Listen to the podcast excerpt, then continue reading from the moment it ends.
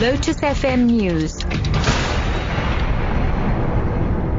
Good afternoon. Judge Hans Fabricius of the High Court in Pretoria has postponed his ruling until 11.30 tomorrow morning on whether Sudanese President Omar al-Bashir, who's in the country for the African Union Summit in Sandton, should be arrested.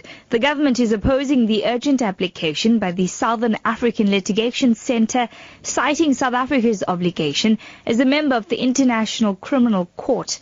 However, the government earlier promised all African leaders immunity to attend the summit. Judge Hans Fabricius says according to the order, President Bashir is prohibited from leaving the country until he hands down his final ruling. The following orders made.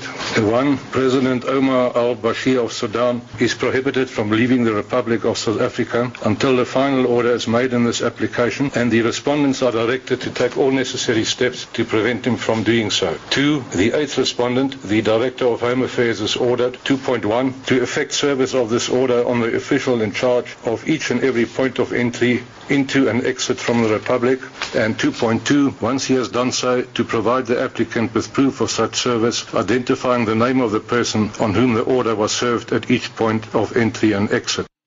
President Jacob Zuma has called on his peers to ensure that the continent stops relying on foreign donors to deal with conflicts on the continent.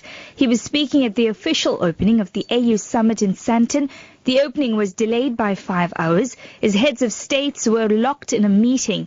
The summit is expected to review financial contributions by member states. Currently, more than 70% of its budget is from foreign donors. President Zuma says they need to find ways to deal with terrorism afflicting the continent. We also need new ways in which we, as Africa, and not our partners, manage our conflict situations. The 25th Ordinary Summit of the African Union provides us the specific opportunity to express our resolve on the challenges and opportunities Africa is experiencing and to affirm our strong political will to rid ourselves of these challenges.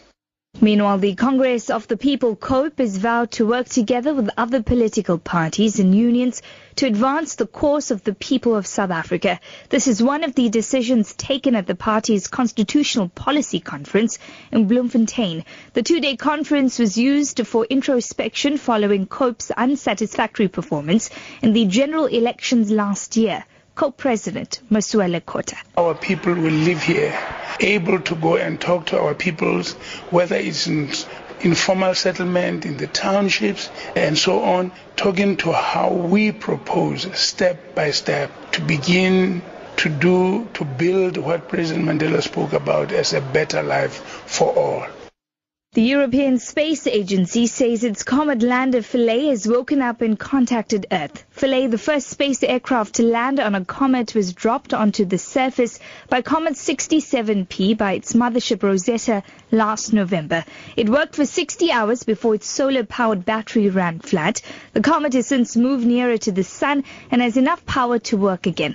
The BBC's Ben Lowings reports. The little robot reached Comet 67P in November.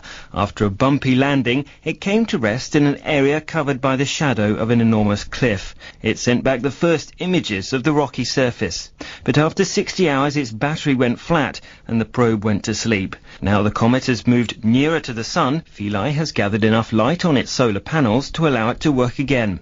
Scientists hope Philae will provide more clues about the makeup of icy comets, which may have played a part in bringing water to Earth. Your top story this hour, Judge Hans Fabricius of the High Court in Pretoria has postponed his ruling until 11.30 tomorrow morning on whether Sudanese President Omar al-Bashir, who's in the country for the African Union Summit in Sandton, should be arrested. For Lotus FM News, I'm Tracy Valaydham. I'll be back with more news at 6.